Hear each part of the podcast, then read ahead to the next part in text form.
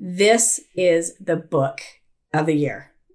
I agree. You need to read it. You will take your language of emotions to a whole other level. You will be able to better serve your spouse, your friend, your children, your coworkers. yeah. This is going to help you step it up. So, I agree with that. And I want to add to this too. Like, if you're a leader of a company or a corporation or you're a business owner, the power of this, and like I said, I need to reread it, but you've got to listen to the Audible because her narrating it is powerful.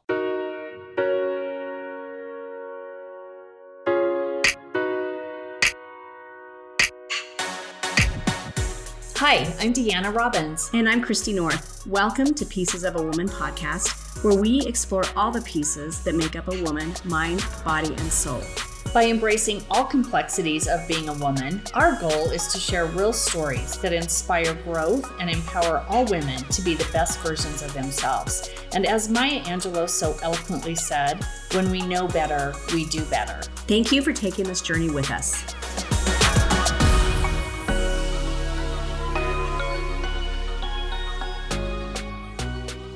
So, we're here today doing an episode that we've not done throughout season one or season two. But first, we want to share with you that this episode will be the last episode of season two.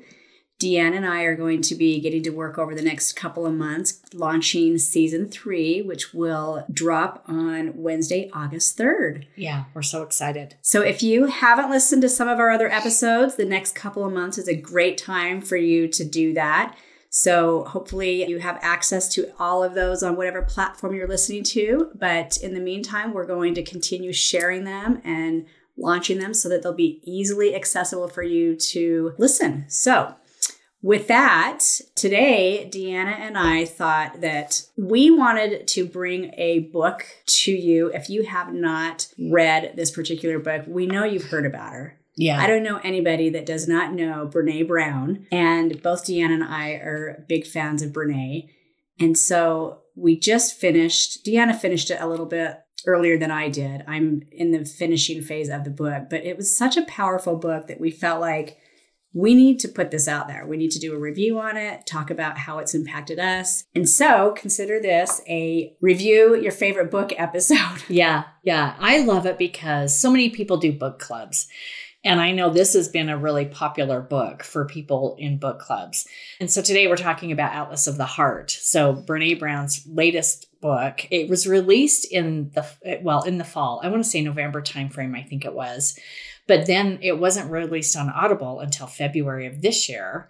And so a lot of people waited. And I have to say, I love having the book, but the Audible, listening to the Audible is hearing her translate it and articulate it Oh yeah, She's so powerful. And it, you brought this to my attention when it came out or when it was released. And so I kind of sat, I wanted the audible version of it. I kind Yeah. of sat on it, forgot about it. And really what happened is I kind of lost what the book was really about. Yeah. So I had this kind of expectation of what this book was going to be, and it was not even close to what I thought. Yeah. So you got the book, which I think is probably the best thing to do as far as being able to keep notes. yeah. She's got a lot of information in there that you want to be able to reference again. I listened to the Audible as well, and I love that she narrates it. And Yeah. I I thought it was probably one of the second best books I've read this year so far. Oh my gosh, I love that. And so, for our listeners, if you don't, by some weird chance, don't know who Brene Brown is, she also has a couple of podcasts. So, she's got Dare to Lead and Unlocking Us. And on Unlocking Us, she actually has a three part episode um, series talking about the book. So it's a good place to start if you're like, oh, I don't know if I want it or whatever, but kind of go listen. So I kind of knew what it was all about. She is a shame researcher. She is the, she's had a TED talk, which really launched her career on vulnerability. And created just this movement on shame and vulnerability. where Crazy. We were just not even having that conversation. In fact, Yeah. our age, we were avoiding it. For sure. And she just brought it to front and center and said, no, we're talking about it. Yeah, she's awesome. I would love to. I would love to meet her. Number one, I would love to sit and just have a conversation with her. She's so intelligent. She's funny. Oh my gosh, she's, so funny. relatable. Yeah. I think what I love about her the most is that she shares the stories that we all probably have had at some level Yeah. don't dare to say. Oh, for sure. And she puts it out there. And Yeah. then she makes you feel like you're okay. Instead Yeah. of having that shame, she helps you to kind of like take that shame away and she just makes you feel she's so relatable. She makes me you Yeah. feel like it's okay. And that's one of the things Yeah. I love about her so much. Yeah, I 100% agree. And she's got two, she's got twin sisters that one works with her, but they're fascinating to hear when they all get in a dialogue together. They're pretty entertaining. But why I think this book is so powerful, and she talked about it being so good to share with your teens, because her whole point about this book is without, this is a quote in her book, without understanding how we feel and what our, and our thoughts and behaviors work together it's almost impossible to find our way back to ourselves and to each other. So the limits of our language mean the limits of our world. And sometimes we don't understand and i'm totally guilty of this like understand how do i articulate how i'm really feeling and what am i really feeling right now Well, and and that's kind of the big message for her is that language is everything. yeah And most of us can get really hung up without even realizing when we're communicating an emotion, yeah we kind of use general terms. And, you know, she gives an example in one of her podcasts where she talks about calling up someone and saying, I am really pissed right now. I'm just angry and I'm pissed off. yeah But as you as you actually kind of process the emotion and you can talk to somebody that can receive and hold space for you as you're talking through, you start to realize it's not really that you're pissed or anger. You're probably having emotions of grief or despair. And we just have never really put it in front of ourselves that way, or at least had it taught to us that way, yeah that to allow us the space to process it. And if we can't process it, like she says, we can't connect We with can't ourselves, yeah we can't communicate, and we can't connect with others. yeah And there's another piece that she talks about that language does not communicate what we are feeling. It doesn't simply communicate what we are feeling, it shapes it.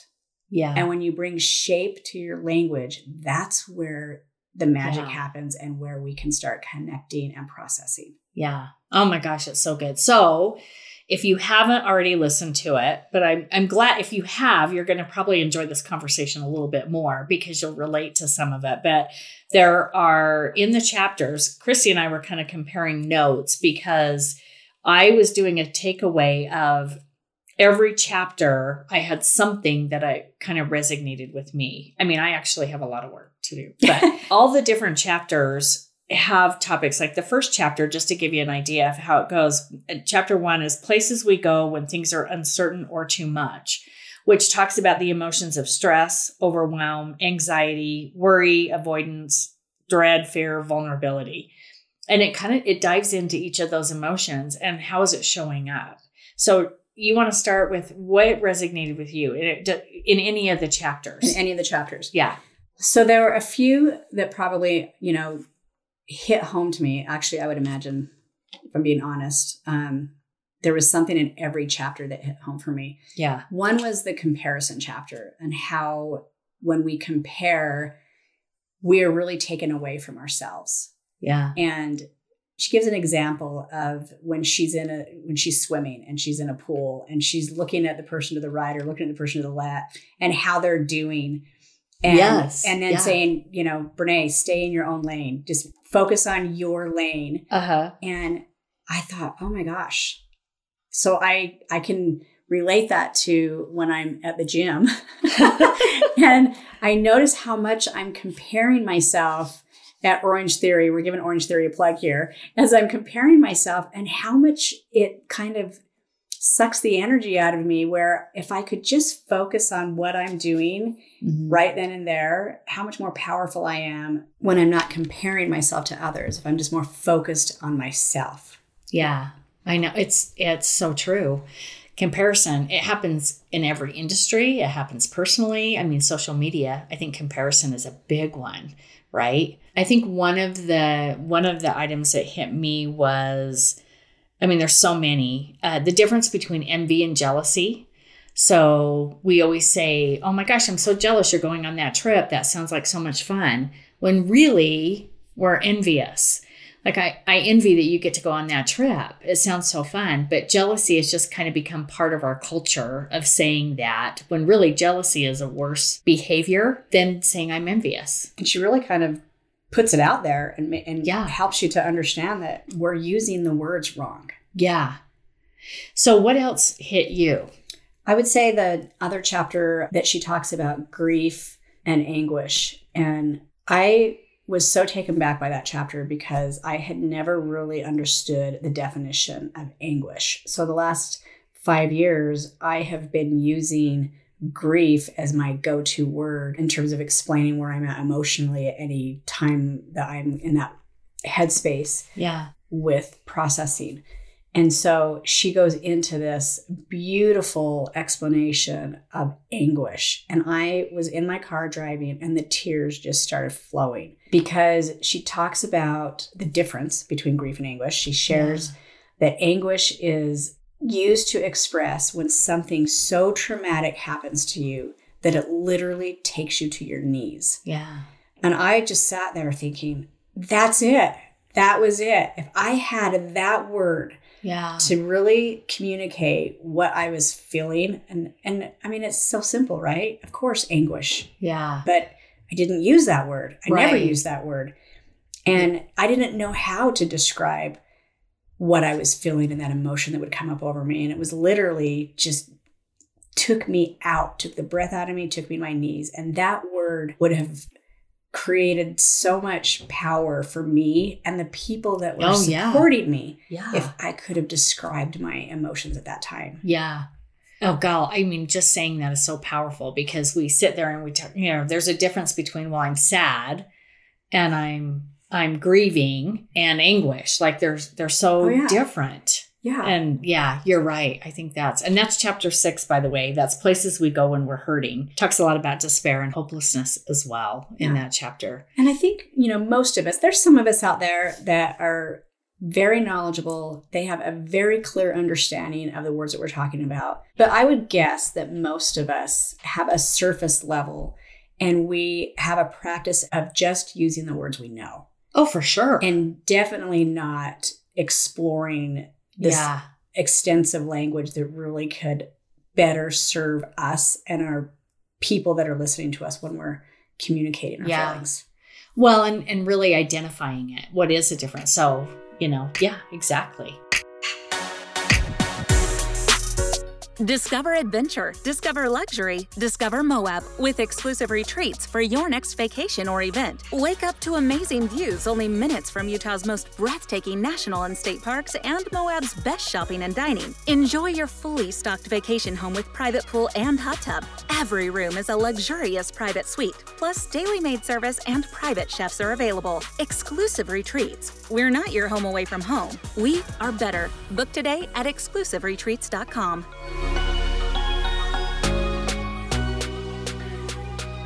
Any others? Did any others stand out to you? Yeah, I can't, I can't tell you the chapter, but she does a chapter on irony and sarcasm. Oh yeah, that's chapter five. And so, Places we go when things aren't what they seem. and I, who would have thought that you would be, or myself, I would be taking this chapter and processing this word at a level of, you know, being able to reflect and go, shit, I've used that with my children at a Yeah. level of where, you know, we think we're being funny and we're being sarcastic. And what I took away from that chapter, she talks about one, obviously the difference between irony and sarcasm. She shares that most children under the age of nine do not really develop the brain development that happens to be able to receive sarcasm and process does not happen until Yeah. after the age of nine, but really is a process that they go through for years before they can get to a point that you can have someone be sarcastic with you and you have the ability to process it and understand it from the perspective of the person giving it. Right. So when you're talking about a six year old to maybe nine or 10, we think it's okay, yeah. but they are probably receiving that information and, and it's creating shame, Mhm. embarrassment, fear. And of course, that's translating into their older years where they react Yeah. to sarcasm in a not very Yeah. accepting way. And so that was big for me. I had to I had to take a look back and feel some pain points on how often we used sarcasm with our kids and what that probably did to them. And so, yeah. You know, she says her and her husband Steve made a pact that they would not use sarcasm with their children. Yeah. And I think that was a big takeaway. So, for those of you that use sarcasm, I think there's a time, a place, and an age Yeah. to bring sarcasm into the picture. Well, and I to echo that, I think we're all guilty. Like, I wish she would have wrote this book before we had children. well, and actually, before we got married. I mean, our times are shifting, and I think the power of how we communicate is shifting. And this is just this is a huge part. Like we talk about that all the time. And the more we know, once we know our favorite quote, Maya Angelou, when we know better, we do better. And this is just part of that journey as we're learning to do better and we're learning to communicate better. But yeah, there I will say for all our listeners out there, I there's probably more than one emotion that will resonate with you or one that you go, "Oh, I wouldn't have identified it that way." One for me was resentment. We I know a lot of times in my life and it's I'm not proud to admit it, but I know that I would feel resentment for somebody but when I really do dive in and look at it, it's because I either didn't set the expectation, didn't communicate something, did not set boundaries, and then I just I wouldn't say anything, and then I would resent them. Oh, yeah. And it wasn't really their fault. And then I'm mad at myself. So you go through this whole cycle of, oh my gosh, well, I resent them. Well, it was kind of my fault. And then you go through the shame and, you know, you start belittling, you know, your decision, second guessing. So yeah. And that's a big one. Oh my gosh. That's a big one.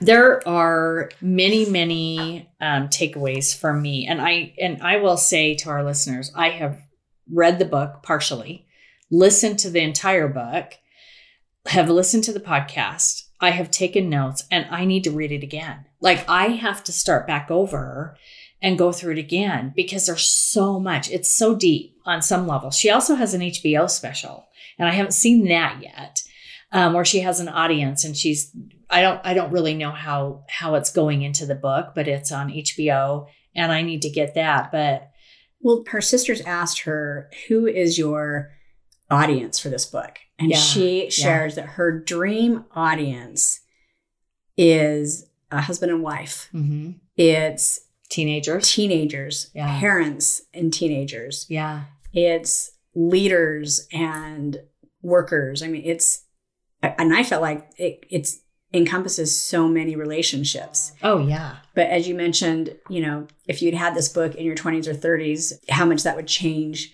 your life today. And I just, I keep thinking, wow, why hasn't this been written before? Uh, you know, yeah, it's English on like level 500, Yeah. where, you know, here we are in our 50s, you and I are in our 50s, and we're looking Yeah. at these words going, what?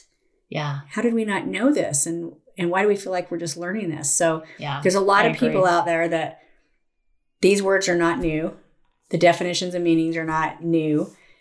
And but there's so many of us that just have a surface level understanding and so we're not communicating as effectively as we could. So Right, right. And I think I think the power also is, you know, we're in a time where, you know, we talk a lot about mental health and as a society we're thank God, we're talking more about mental health. But I think a big component of understanding mental health is understanding your emotions.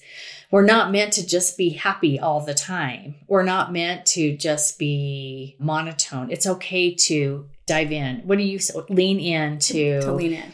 to lean into it's sometimes very uncomfortable to lean into an emotion you don't like so leaning into that emotion leaning into resentment i don't like that about myself. Do you see what i'm saying? Like i don't like feeling resentful but i'm the cause of why that happened in the first place in, in most cases. Self-reflecting. self-reflecting. But that's what i that's what i think is so beautiful about it. This really ties into mental health in in my eyes. That's how i see it. Well, you bring up something that I wanted to I want to ask you. So she and her sisters, Brene Brown and her sisters, they talk about how much, you know, they have that ability with each other when something's going on, when something big is happening Yeah. for them emotionally, they can pick up the phone and call that person. And that Yeah. person can be on the other and listening without judgment. yeah You know, even if even if the person that's sharing is just saying, "I just did this. I am ashamed of what I've just done. I, Yeah. I can't believe I reacted this way or I'm responding this way. Like you're talking about resentment. You you're dissecting it and you're realizing that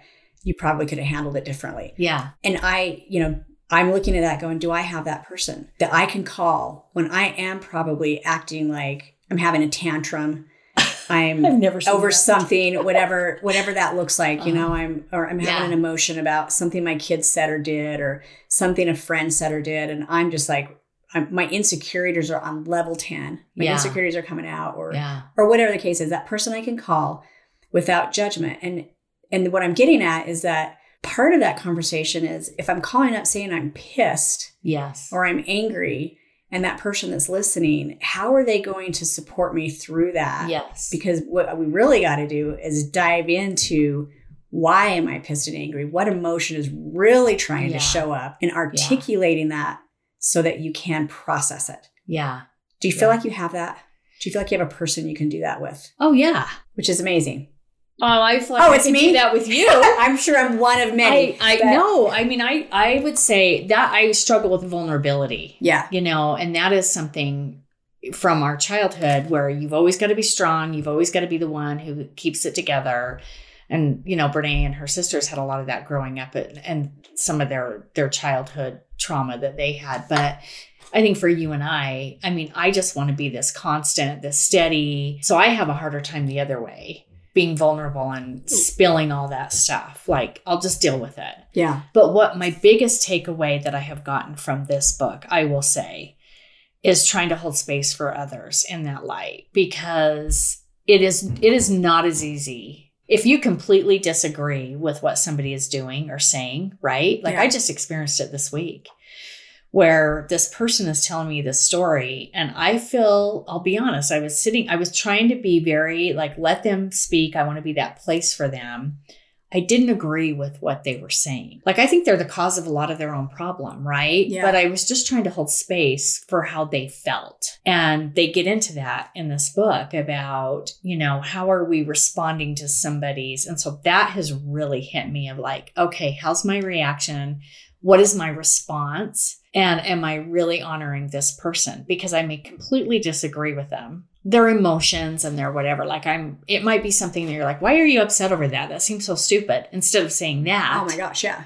right? I might feel it, but I'm trying to hold a space and be better about like just let them vent, just let them talk, just support them and their emotion right now. You don't have to agree with it, and you don't have to fix it, and you don't have to, you know what I mean? And and no self or no judgment. No Just judgment. Holding space. And I mean, that's a huge takeaway. Yeah. So if you've not read Atlas of the Heart by Brene Brown and you have listened to most of our episodes this season, you know that this season, this year was a, the new you in 22. Yeah. This is the book of the year. I agree. You need to read it. You will take your language of emotions to a whole other level. You will be able to better serve your spouse, your friend, your children, your coworkers. yeah. This is going to help you step it up. So, I agree with that. And I want to add to this too. Like, if you're a leader of a company or a corporation or you're a business owner, the power of this, and like I said, I need to reread it, but I, I'm the same. I encourage everybody to just, you've got to listen to the Audible because her narrating it is powerful. we hope you enjoy. Go get you Atlas of the Heart through Audible or order your book. We'll see you August 3rd. Thank you for joining us today. We hope you enjoyed this episode. If you think someone could benefit, please share. If there's a conversation you think we should be having or a topic that resonated with you, please let us know. You can engage and follow us on Facebook and Instagram at Pieces of a Woman Podcast. Don't forget to subscribe to us on your favorite podcast platform. If you listen to us on Apple, leave us a five star rating and a comment.